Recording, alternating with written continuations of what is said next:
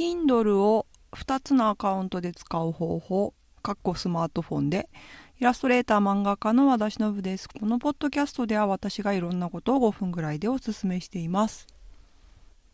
イエイ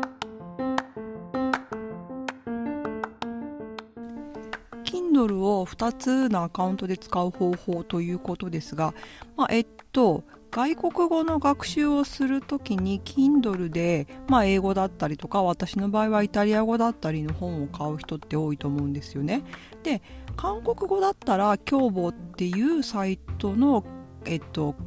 韓国なんかアマゾンないのか？アマゾンがあまりあれなのか？電子書籍はだいたいその凶暴っていうサイトから買ってそれのアプリを使って聞いてるんですけどあ読んでるんですけど、まあ、読むといっても私聞く方が基本的に多いんですよね。わからない読めないから耳で聞いて慣れようと思ってるところが多くて。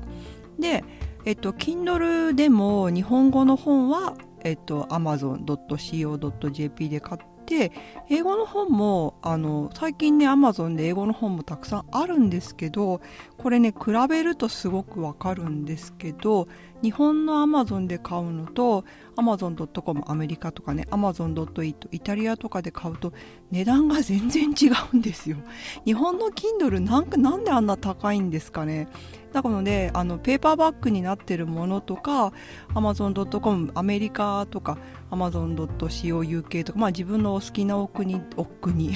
自分の好きな国でいいと思うんですけどそこで買う方が全然安いんですよね。日本で買うと英語版が3000円ぐらい Kindle でもねしたりするんだけどまあその本、えっと、絵が見たいものでなければ全然ね、安くていいので、まあ、それが本当に値段が全然違うので、で、買うんですよ。イタリアの、イタリア語の本とか、英語の本とかはできるだけ Amazon.it で買うようにしていて、で、それで問題はですね、Kindle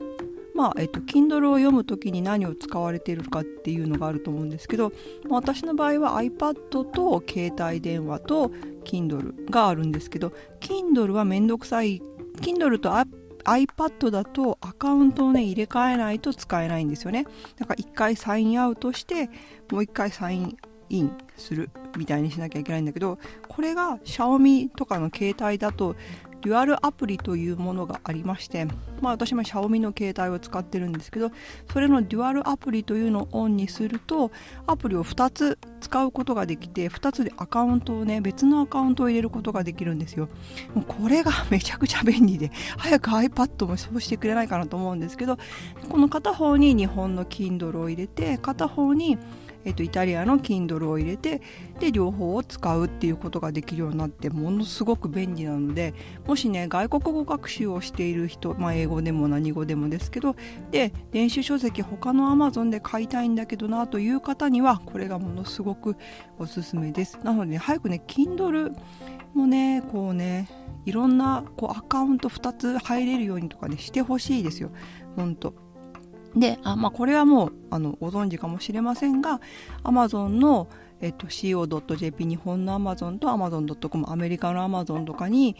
あの買い物をするときは別の2つ別の、えっと、E メールアドレスを使ってあクレジットカードは同じでもいいんですけどあのあメールアドレス変えておかないとめんどくさい音になるのでそこだけはね気をつけて私も本当 Amazon 用のアカウント2つ作って別々のアカウントとしてやっています。じゃないとね統合されちゃったりとかねするどうしても入れないとかねめんどくさいことが起こるのでそれだけは気をつけてください。ということでデュアルアプリのおすすめでした。この番組ではトークテーマ感想をいつでも募集しています。宛先は